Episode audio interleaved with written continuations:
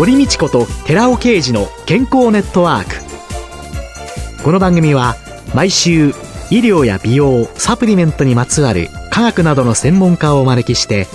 私たちの健康のために役に立つお話を伺う健康生活応援番組です。包摂体サプリメントと MGO マヌカハニーで健康な毎日をお届けする「コサナの提供」でお送りします。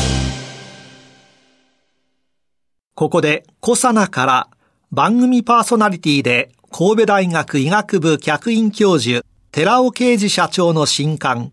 動脈硬化と突然死の知られざる原因小型 LDL コレステロールの怖い話発売のお知らせです。シクロデキストリン研究の第一人者、寺尾啓二社長が、動脈硬化や脳卒中を招く真の悪玉コレステロールの正体、小型 LDL コレステロールについてわかりやすく解説します。寺尾啓二小佐奈社長の新刊、動脈硬化と突然死の知られざる原因、小型 LDL コレステロールの怖い話、発売のお知らせでした。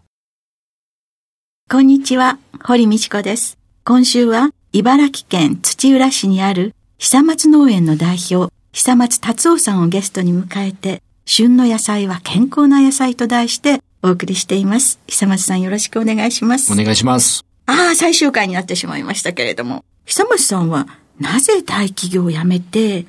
農業をされたんですか？まあ20代だったんで本当に深い考えはなかったんですけど、一つは人のやってないことをやりたかったっていうのはやっぱありますね。農業これだって思った時に周りに言っても誰も賛同してくれなかったし、でも誰も賛同してくれないのが、おっしゃこれいけるぞってその時は思ったことは覚えてるんですよね。私は1970年生まれなので、ちょうど社会人を経験したのが1990年代の半ばなんですよね。社会人2年目で阪神大震災とか地下鉄サリンとかを経験して、その世の中が暗くなっていくのに、人々がそこにあんまり反応していない感じを今でも感覚として覚えてるんですよね。このままでいいのかなみたいな。何か新しいことをしなきゃいけないみたいな衝動になったのはおそらく後から考えれば大きかったのではないかと思いますね。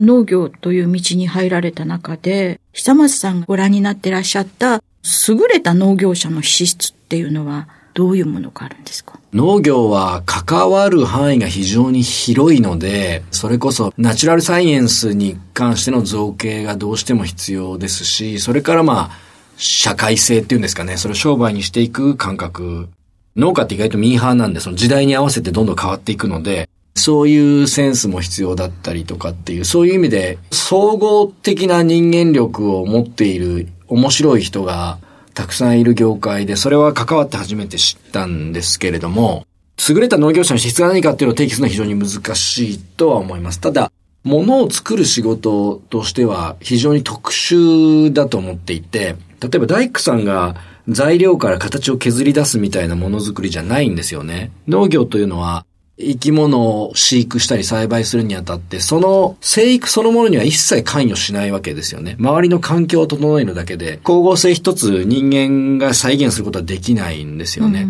うん、でもものづくり。でもそのできたものにその人の個性は現れるっていう意味で、非常にこうなんというか、靴の外から描くようなものづくりなんですよね。だからこそ観察眼であるとか、人間にできることとできないことを切り分ける力みたいなものを持っている人が向いているなとは思いますね。総合的な人間力。農業者が全てだとは言いません。ただ、それまでの自分が、いわゆるサラリーマン養成コースに乗ってきた自分のような人間が出会ったことのないタイプの人がたくさんいて、それがいろんな意味でですけど、悪い意味も含めてなんですけども、非常に多様な面白い人がいる業界だとは強く思って関わってよかったなとすごく思ってます。そういうことを関わってよかったって思われるのは、久松さんご自身も優れた農業者。自意識としてはそれはないんですよね。私はいわゆるフィジカルエリートではないし、子供の頃から農家で育った人に比べると、体の中に蓄えている情報みたいなものが、やっぱりニューカマーだなって今でも思うんですね。そのコンプレックスはむしろ自分を突き動かしているようなところがあるんですけど、ただやっぱり僕のところで勉強して独立して出ていく子がたくさんいるんですけれども、その人たちのほとんどやっぱ続かないんですよね。それを見ていて、自分が優れた農業者であるとは思わないけれども、続いていく人と続いていかない人を分かつものは何なのかというのは、とても深く自分が考えているテーマではありますね。はい。送っていただいた野菜の中に小さなパンフレットが入っていて、うん、ひまわりの前で、これをきっとお作りになった方たちなのかな若い方たちが写真に収められている。はい。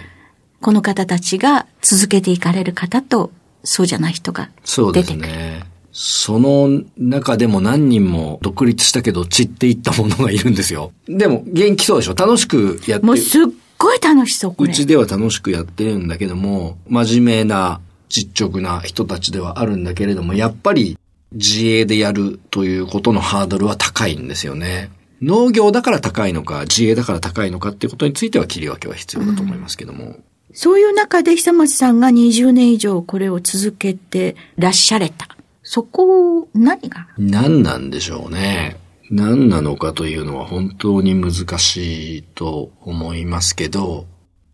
好きなんですよね。二択あった時に、好きな方を取ってきた。で、たまにひよって、儲かる方とか、有利な方とか楽な方を取ってしまうことがあるんだけれども、これが大抵うまくいかないんですよね。苦しい時ほど好きを取ったっていうのはやっぱ振り返るがあって、例えば大きな危機で言うと、東日本大震災の時っていうのはお客さんがバーッと逃げた非常に大変な時期だったんですけど、その時に改めて有利なことを取るか好きなことを取るのかっていうことをやっぱり考えたんですよね。それで結果好きなことを取ったっていう。だから、日々のことでもう合わせれば20年間の間に自分の前に現れた選択肢の好きっていう方を常に取り続けてきたので、結果的にその自分の周りで一緒に仕事をしている人とか買ってくれてるお客さんは、やっぱりそれを支持してくれる人だけが残っていってくれたんだと思うんですよね。それがなんか自分が今やっている方向性をサポートしてくれてるんだなと思うので、そこで何か戦略的な方向とかに途中で行ってきたら続かなかったかもしれない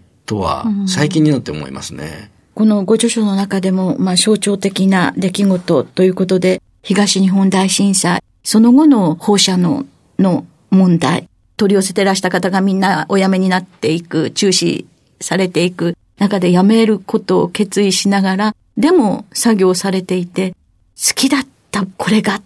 ていうのが、ものすごい印象的に残った。好きっていうのはやっぱりとっても大切なことなんですね。生きていく、仕事を継続していく、いろんな中で。でも、自分は好きなことをやって生きていくんだって言い切るほどの自信もないわけですよね。だから、たまに日和るんですよね。でも、そういう中途半端な計算みたいなものが立ち行かなくなる瞬間っていうのは必ずあって、その一つがその震災だったんだけど、小賢しい計算みたいなものが全く立ち行かなくなった時に、好きかどうかってことに戻る。そこに時やっぱ深く問われる自分が。そこからやっぱ人間ないことは大事なんだろうなと思う。そうであれば、好きを取って、で、うまくいかなくなったら、これは諦められると思うんですよね。他のことやればいいやっていう。それを貫かないと、ずっと後悔したままなんか綺麗にやめられないんじゃないかとも思うし、その部分は、これからもね、多分そういうこといっぱいあると思うんですけど、その時にできるだけ好きな方を取っていきたいなとは思いますね。これから収納したいと考えている方、そういう方にはどのようなアドバイスなさいますか？いやー、これはね、難しい。僕は今2021年だったら農業しないと思ってるんです。自分が今28歳だったら。すなわち、その当時は30年近く前になるのかな、関心を持った時は。その時には、周りで農業やりたいなんて人いなかったんですよね。だから、結果的にそんなに競合のない形で始めることができた。特にキャリアの最初の頃を自由にやることができたんですけど、今、悪い言い方すると猫も借子もみたいなところがありまして、うん、で、特に新規で農業やりたいって人の多くは、僕がやってるような勇気でお客さんに直接みたいな、ある意味で一般的にはメリットのないようなやり方を標榜してしまっているので、うぞう無造な感じがしてなかなか目立つことは難しいんですよね。そういうなんか目先のやり方みたいなものにとらわれずに自分の色を出して何が好きなのかっていうことを大事に小手先に走らずにちゃんと守っていれば見てくれてる人は必ずいるだろうとは思うのでそっちを貫いてほしいなと思います。ただそれが結果として時代に打ち勝っていけるかっていうのも運でしかないからだから必ずやれるとは思わないけれどももともと何か多分理由があってみんな始めるんだろうからそこを貫いた方がいいよあんまりテクニックに走らない方がいいよとは思いますね。ポストコロナはどうなるかとか、ポストコロナにどう振る舞うべきかっていう問いの立て方は僕は間違っていると思うんですね。うん、ポストコロナにどうしたいか、どうすべきかっていうことを考えるべきだと思うんです。コロナで苦しんでいる人がコロナの前までは全く順風満帆で問題がない世の中だと思っていたのであれば、それはコロナによってただ損を被ったという解釈になるかもしれないけど、これではないよなって思っていたのであれば、やっぱりそれは変えるチャンスだし、やっぱりおかしいよね、こういうことっていうのを、例えば極端な価格競争とかおかしいよねとか、こんなに働きすぎてんのおかしいよねって思っていたのであれば、それをそうしたいっていう意思を確認するっていうことが大事だと思うんですね。だから自分ではこう考えてるんだけどどうにもならないっていうことから、これを機にもうそういうことをやるべきでないことをやめて、やるべきこと、やりたいこと、美しいと思うことに向かっていくというやっぱりその姿勢を取り戻すことがいいし、なんかそれが許される空気になってきてるように思うんですね。はいそれがなんかいいんじゃないかなって僕は思ってますし、まあ自分もそういうふうに生きていきたいというふうに考えています。久松農園に行ってみたいなっていう人がいらっしゃったら。野菜を取ってくださってる方には定期的にあの見学会と食事会を開いているんですね。去年は実はこういう状況なんでできなかったんですけど、ええ、お客さんにはそういう機会を設けているので、あの、ぜひ畑にも遊びに来ていただければというふうに思います。はい。じゃあ、大いに自然に触れ合って、美味しい野菜をいただく。エロい野菜。言いたいんです、ね、あれが食べたいって、そういうふうになれたらなと思います。4週にわたり、茨城県土浦市にある久松農園の代表、久松達夫さんをゲストに迎えて、旬の野菜は健康な野菜と題してお話を伺いました。久松さんありがとうございました。ありがとうございました。続いて、寺尾刑事の研究者コラムのコーナーです。お話は、小佐奈社長で神戸大学医学部客員教授の寺尾啓二さんです。こんにちは、寺尾啓二です。今週は先週に引き続き、市販アルファリポ酸サプリメントに含まれる S アルファリポ酸の毒性に関する論文の要約と考察、その4、糖尿病患者への危険性というタイトルでお話しさせていただきます。糖尿病患者にとって市販の Sα リポ酸を50%含むアルファリポ酸ラセミ体サプリメントを摂取すべきでないこと、そして Rα リポ酸を摂取すべきであることを糖尿病モデルマウスを用いて明らかとした研究内容を報告します。この研究は2001年にドイツのアスタメディカ社のベッセルラによって報告されています。そのタイトルは糖尿病と糖尿病後遺症の治療薬としての Rα リポ酸の利用です。まず、筋肉細胞の一つである L6 筋管細胞という細胞内のグルット1の細胞膜への移動における α リポ酸の作用について検討しています。Rα リポ酸はインスリンと同様にグルット1の細胞膜への移動をサポートしており、その効果はインスリンよりも高い傾向にあることが分かりました。 その一方で Sr リポ酸はグルット1の細胞膜以降を阻害する傾向があります。また、グルット4の場合も同様に Rα リポ酸はグルット4の細胞膜への移動を促しています。一方で Sα リポ酸はグルット4の膜移動を阻害する傾向が見られています。次に L6 筋管細胞の細胞内のグルット1とグルット4の合成量に対するアルファリポ酸の作用を検討しています。Rα リポ酸はグルット1とグルット4の合成を促進する働きがありますが、Sα リポ酸はグルット4の合成を阻害する傾向にありました。このように Rα リポ酸はグルットの作用を助け、グルコースの細胞内への取り込みを促し、その一方で Sα リポ酸はグルットの作用を阻害することが明らかとなっています。糖尿病患者は酸化ストレスが更新していることが知られています。酸化ストレスとは、生体の酸化反応と抗酸化反応のバランスが崩れ、酸化に傾いた状態を言います。つまり、老化に傾いた状態と定義されています。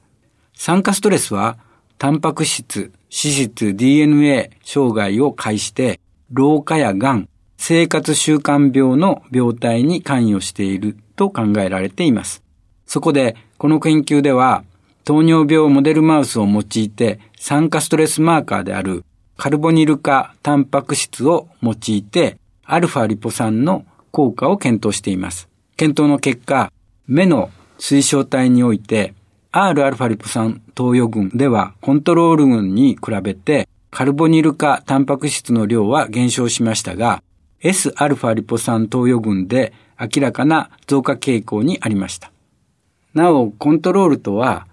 対象のために何も添加してない群のことです。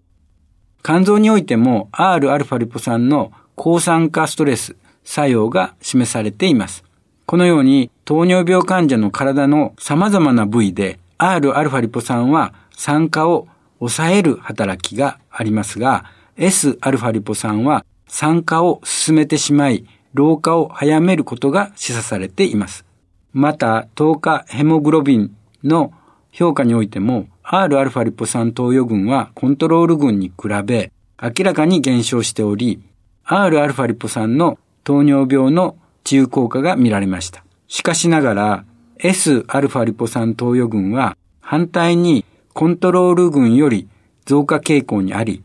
糖尿病を悪化させる可能性が示唆されました。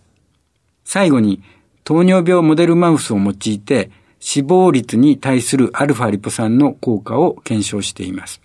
R アルファリポ酸投与群では、マウスの死亡率は33%から8%まで低下しましたが、S アルファリポ酸投与群では反対に死亡率は50%に上昇しています。このように R アルファリポ酸は医薬品としても効果があり、一方で明らかに Sα リポ酸は毒物であることがここに示されていますこれでも日本では α リポ酸ラセミ体サプリメントの販売を問題としないのでしょうかお話は小佐奈社長で神戸大学医学部客員教授の寺尾啓二さんでした。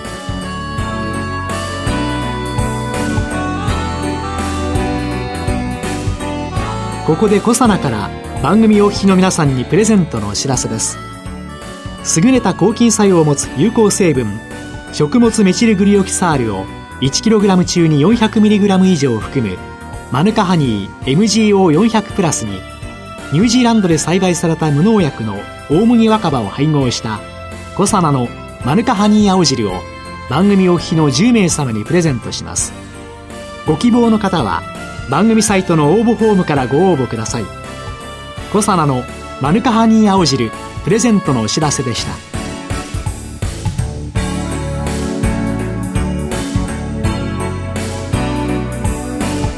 堀道子と寺尾啓二の健康ネットワークこの番組は包摂体サプリメントと MGO マヌカハニーで健康な毎日をお届けするコサナの提供でお送りしました。